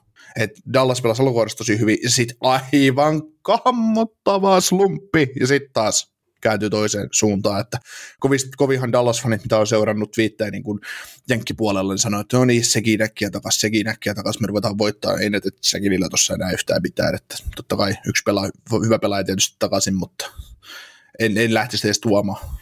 Niin, ja sitten erä, jos, jos on keskenkuntona, niin turha ter- riskerata terveyttä ja mitään tuommoista. Ja, ja no se nyt tietenkin sitten, että Dallas ihan saisi ottaa tuvan täyteen ilmeisesti tuolla, jos pääsisi pudotuspeleihin.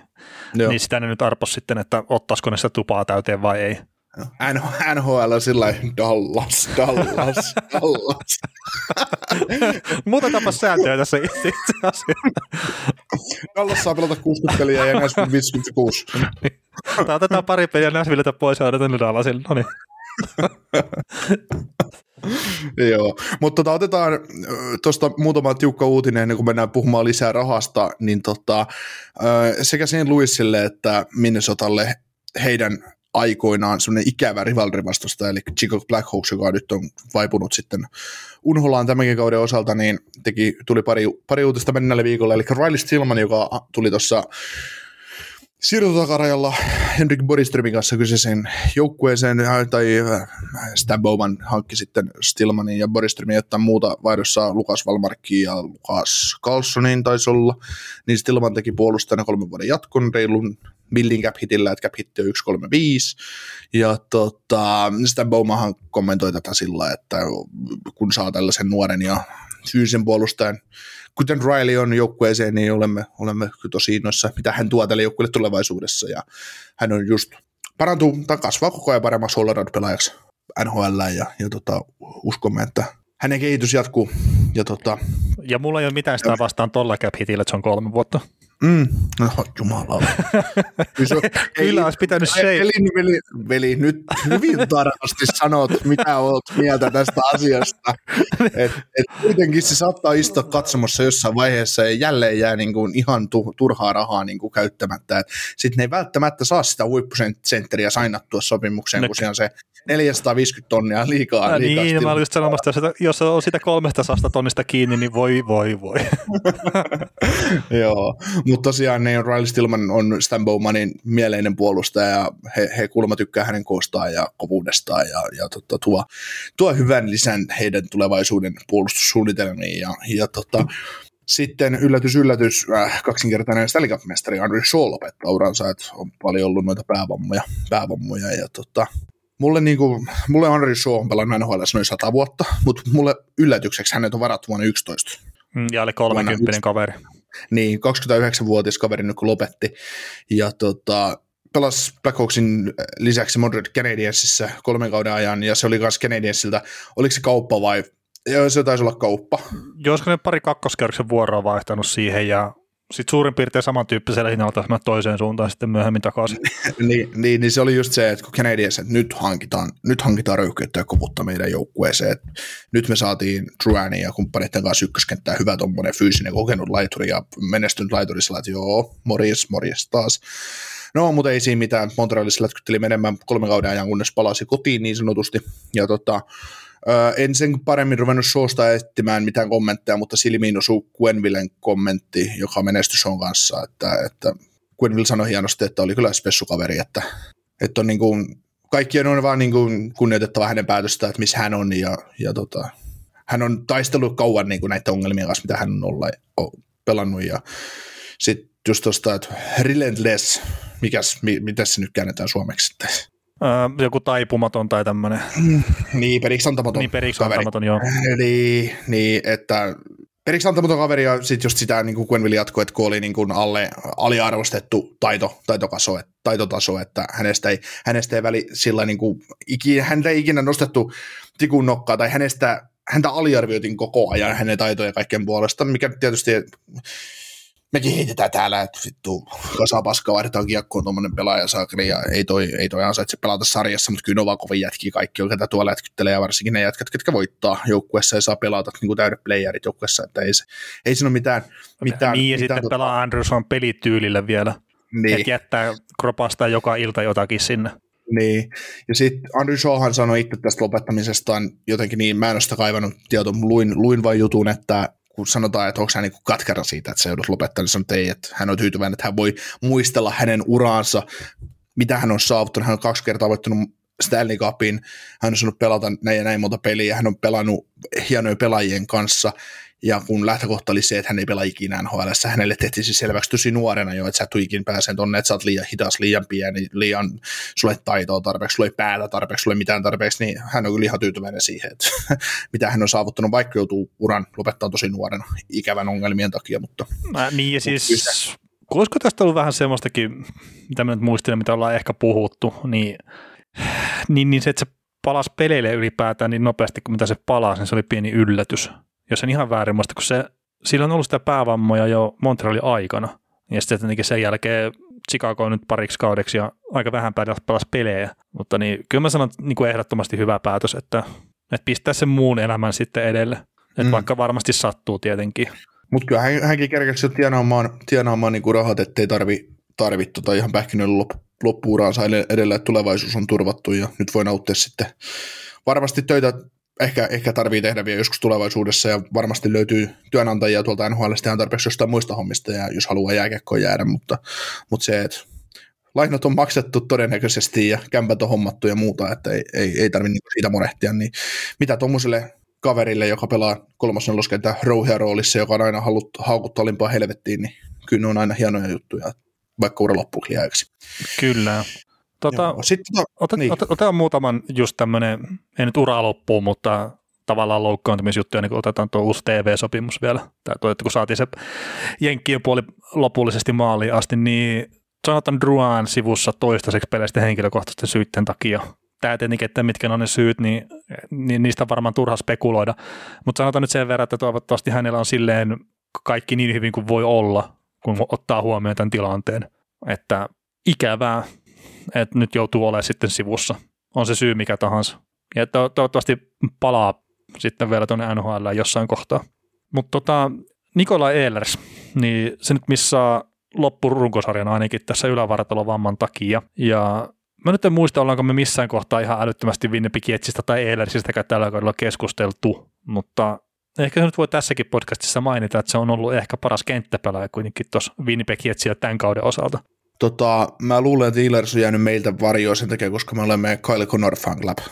Ollaan toki sitäkin, mutta kyllähän siellä nyt Seifelit ja Wheelerit ja tämmöistä vielä kuitenkin enemmän sitä palstatilaa ja sitten, että fanit puhuu enemmän niistä. Että Kyle Connorkin on vähän silleen, että no toki mä nyt nostelin sitä pörssin voittotaisteluun mukaan, mutta et ihan ei ole siellä.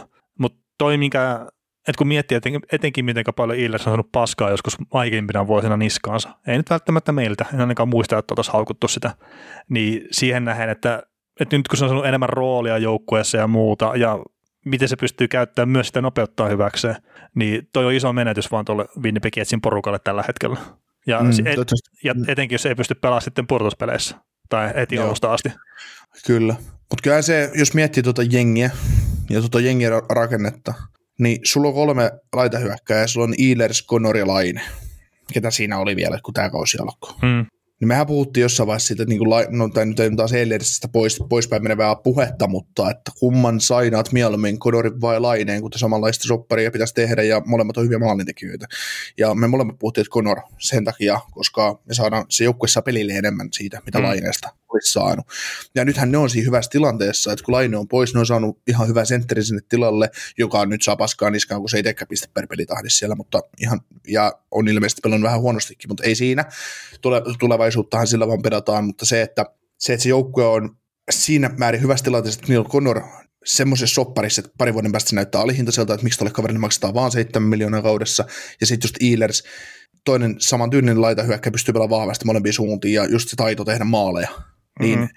kyllähän sä tuommoiset joukkueet pelaat ennemmin, jota periaatteessa kuin Lainen, ok, Laine parhaimmillaan pystyisi paukuttaa sen 60 maalia sulle kauteen, niin totta kai se semmoisenkin sinne otat, mutta se, että kun sijaan se jos, No siis mä sanoin, että se ei tule ikinä tekee 60 maalia. Niin, jos se, jos se homma pysyy tämmöisenä, mitä se nyt on, niin ei tule tekemään. No ei siis niin paljon pitäisi tapahtua siinä kokonaisvaltaisessa pelaamisessa. Et siis 50 maalia saattaisi ehkä mennä rikki, jos sillä olisi ne aivan täydelliset ketjukaverit ja ylivoima toimisi. Ehkä. Mä oon vähän skeptinen senkin suhteen. 60 maalia ei tule ikinä koskettaakaan sitä. Et ei, siis en ole ikinä ollut sitä mieltä.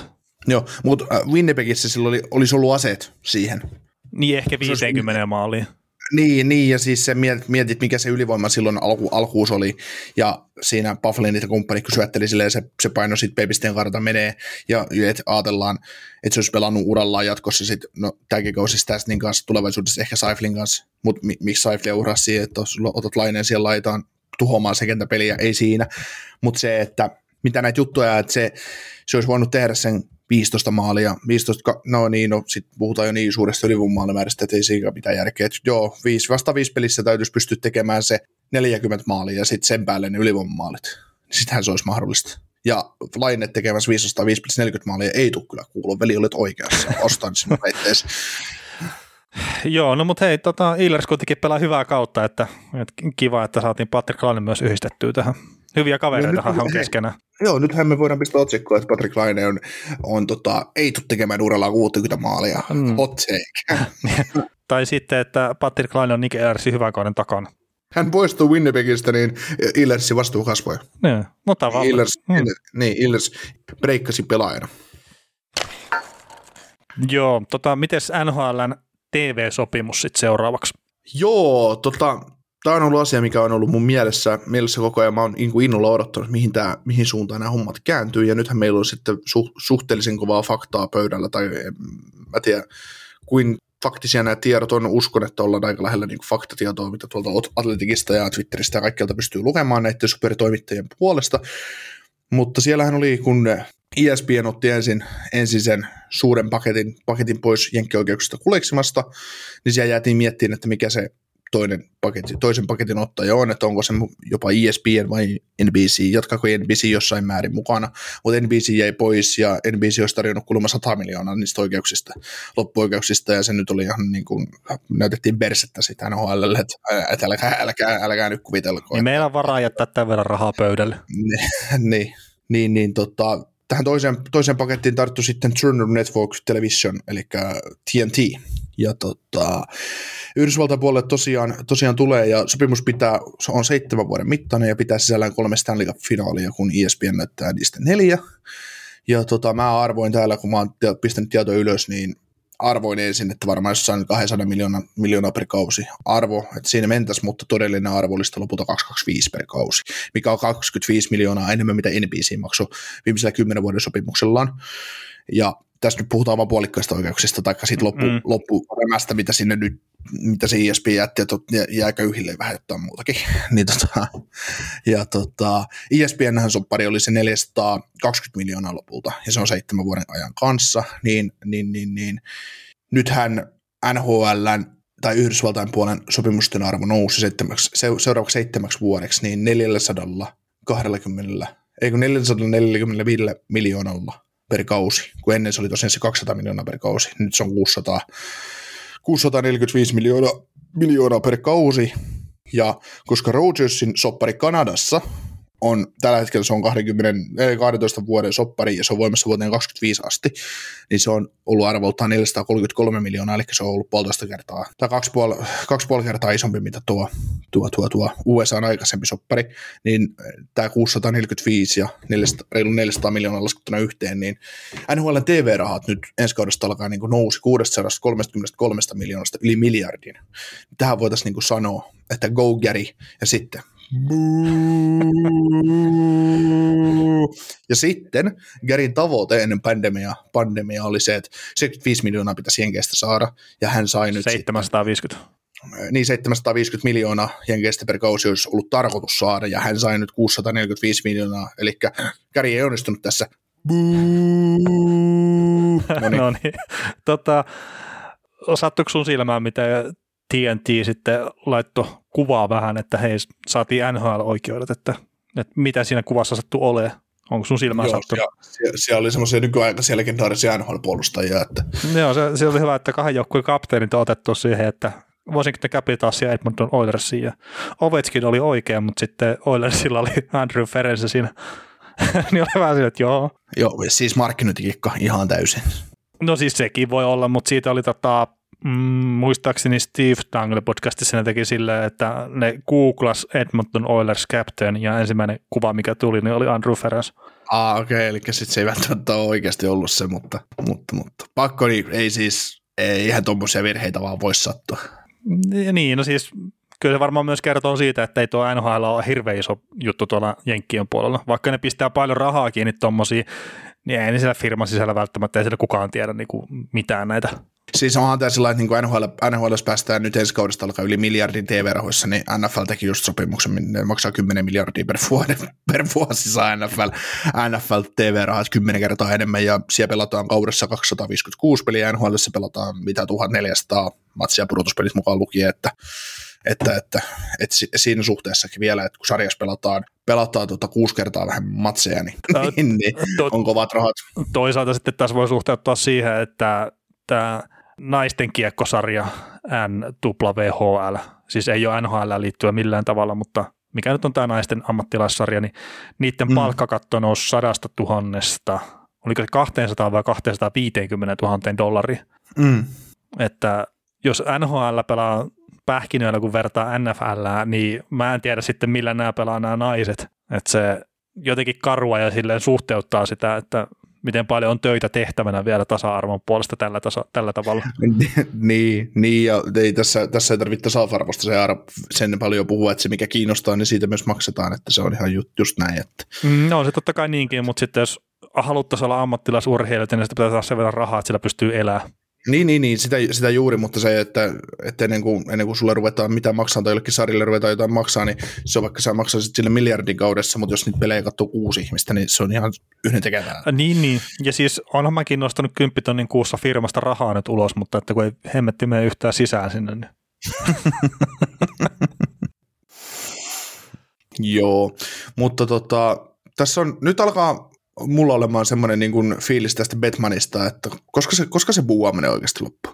Eihän se tule loppu ikinä. Ei, ei, se, ei se Batmanin aikana kyllä tule loppu, koska se on traditio, mutta se, että äh, onko siinä sy- suurin syy se ne työehto tavallaan, kun Batman, Barry Batman on tehnyt vaan mun mielestä, siis mun muistin ja ymmärryksen mukaan vain hyviä asioita tuolle sarjalle, mutta onko siinä sitten ollut se, että ne jotkut työsulut on vaan aiheuttanut sen, että kun tätä sarjaa ei pystytty pelaamaan jossain vaiheessa, niin, ja Batmanilla on ollut tiukat, tiukat, tiukat, tiukat Batmanilla on ollut tiukat kriteerit NHL-pelaajille, niin sy- siinä on ollut syyt, minkä takia tätä sarjaa ei pelattu joskus, että on tullut mm. työsuluja, niin onko siinä sitten ollut ne isot syyt, vai oliko se se, että koska jääkiekko, jääkiekkopiirit on vähän ollut nihkeitä versus just koripallot ja jenkkifutikset ja muut, niin, niin, niin Käri muutti sitä niin paljon niin kuin silloin, että se niinku ravisteli tavallaan raameja NHLn ympäriltä, että nyt me lähdetään niinku tohon suuntaan, ettei jäädä Maleksiin tähän, että Detroit ja Montreal voittaa joka kausi mestaruuden.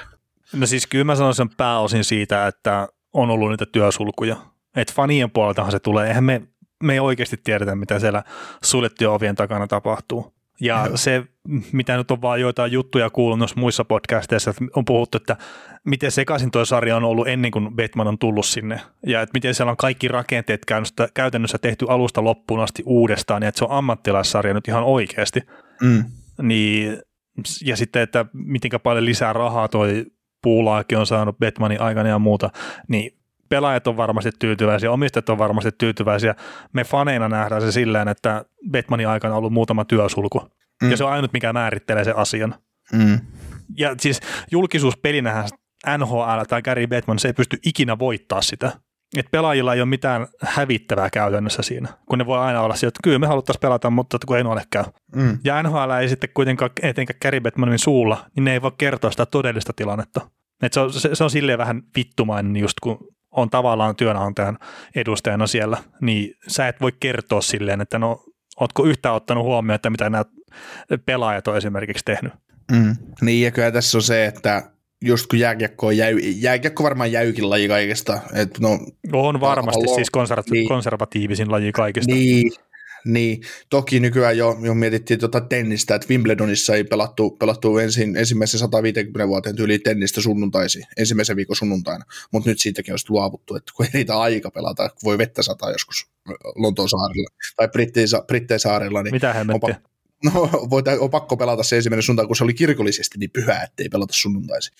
Mutta tota, ne, ne, ne taipu siihen sitten, mutta niinku just jääkiekko, jääkiekko ja näihin, niin kyllä se, on, ainahan se menee niin, että kun joku tuu, uusi tulee ja lähtee muuttaa vanhaa, niin se on aina se, mitä, mitä ihmettä täällä tapahtuu, ää, tapahtuu. Ja onhan se niin kuin NHL, niin kuin SM-liigassakin ja kaikkialla muualla jääkiekossa, kun jääkiekko on pieni laji maailman mittakaavassa, todella pieni laji, niin, niin, niin, niin se, että jääkiekko halunnut pitää se, että kun tämä on urheilua ja tämä on tämmöistä kivaa ja kaikki kaikille kivaa. Ja samahan se NHL joskus paistaa, että ne puhuu urheilu edelleen maailman parhaat jääkiekkoilijat, mikä on ihan tosiasia, ei siinä, ei siinä mitään, mutta tosiasia on se, että raha ratkaisee aivan kaiken, ei, ei, ei, ei mikään muu. Ja, ja, se on oikein, ei siinä ole niinku mitään, että kyllä niinku tässä jos tässä rupeaa niin kuin jotain NHL moralisoimaan jostain moraalihommista ja tämmöisistä, niin kyllä sit, sit saa lopettaa kyllä aivan, saat lopettaa auton ajamiseen ja saat lopettaa kaupassa käymiseen, jos puhutaan moraalista. Niin, no sanotaan, että, että tuli tässä nyt tuo superliikakeskustelu vähän mieleen, kun tästä moralisoinnista, että, että aika, aika mielenkiintoisilta hahmoilta näki sitä, että, että minkä takia superliiga on perseestä ja, ja sitten seurataan tyyliin vaikka F1 intohimoisesti – et mm. se, sehän nyt onkin puhtaasti sille rakkaudesta lajiin tehdään sitä. ja, Joo, ja siis mä en niin... ymmärrä sitä superliiga-hommasta mitään, mä en seuraa futista ja se on mulle itselleni täysin yhdentekevä asia, mutta se, että on joku bisnesmalli, mikä on sitten niin suuri saatana, että, että siihen ei voi mitenkään hyväksyä sitä. Ja sitten kuitenkin mm. seurataan vain ja ainoastaan kaupallisia urheilusarjoja. Mm. Niin ihan mä en pysty sitä käsittämään, mutta toisaalta kyllä mä nyt muistan se, miten iso mielipaha sitä tuli, kun Joker tähti KHL. Ja mm. mä en edelleenkään katso ihan älyttömästi Jokeretten pelejä sen takia, että mua ei vaan yksinkertaisesti kiinnosta se, että ne pelaa venäläisiä joukkueita vastaan. Mm. Et se on pääasiallisesti, jos mä käyn yhden tai kaksi kertaa on käynyt hallissa katsoa, niin se on siinä melkein, mitä mä oon nähnyt pelejä. Pois lukien mm. se kausi, no. kun Tolvanen pelasi joukkueessa. Niin, no sama se on sulla SM kanssa, että yhtä paljon sua SM kiinnostaa. Että. Niin, mutta se ei kiinnosta vaan sen takia, kun Jokerit ei pelaa siellä enää. Mm, niin, niin, niin. Et silloin mä katsoin kyllä SM Liigaa, mä seurasin tulokset ja mä tiesin, miten menee sarjataulukossa suurin piirtein tiesin kaikki pelaajatkin siellä silloin, kun Jokerit vielä pelasi. Mutta sitten jos mulla ei ole sellaista joukkuetta, että tämmöinen rupeaa hemmetti Tepsin faniksi tässä nyt ihan yhtä äkkiä. Ruveta, ruvetaanko mennä, mennä, mennäänkö tuota Norriksella huutaa Stadin King IFK? No hei. Joku rajaa. ai, ai, ai. Mutta, Mutta tota, ei kai siinä kyllä tässä maanantaiksi on keksitty, keksitty taas tarinaa ja puhuttu kaiken maailman asioita ja vaihdettu punakeltaisesta punaiseen ja kaikkea, kaikkea muuta. Että, Joo. Että, ei, eipä siinä. Keskiviikkona jatketaan ja, ja tota, tässä lähitulevaisuudessa meiltä tulee pudotuspeli ennakko ja tehdään sille fiiliksellä, että jokainen divari aina erikseen, erikseen että neljä, neljä pudariennakkoa tulee ja mahdollisesti saattaa olla tilanne, että meille tulee vieraita puhumaan jääkiekosta, että että, että olkaa, olkaahan kuulolla. niin, mä käyn naapureita häristelee tuota, että tulkaa nyt joku juttele. Jees, mutta ei siinä. Jatketaan keskiviikkona. Kuuntelit näköjään sitten ihan loppuun asti. Veli ja Niko kiittää. Ensi kerralla jatketaan. Kaukosella edellä podcast. Ja nyt on tullut aika päivän huonolle neuvolle. Jos haluat saada parhaan mahdollisen koron, kannattaa flirttailla pankkivirkailijan kanssa. Se toimii aina. Mm. Huonojen neuvojen maailmassa Smarta on puolellasi. Vertaa ja löydä paras korko itsellesi osoitteessa smarta.fi. Weekend Festival tuo kesän kovimman artistikattauksen Espooseen toinen ja kolmas elokuuta. Luvassa on ikimuistoinen kokemus valoilla, laasereilla, erikoistehosteilla sekä maailman suurimmilla DJillä kuin Nicky Romero, Rehab, Tiesto, Alan Walker, Timmy Trumpet, Showtek ja monta muuta nousee lavalle. Lippujen hinnat nousevat 6. toukokuuta. Katso koko kattaus ja hankin liput nyt osoitteesta bknd.fi.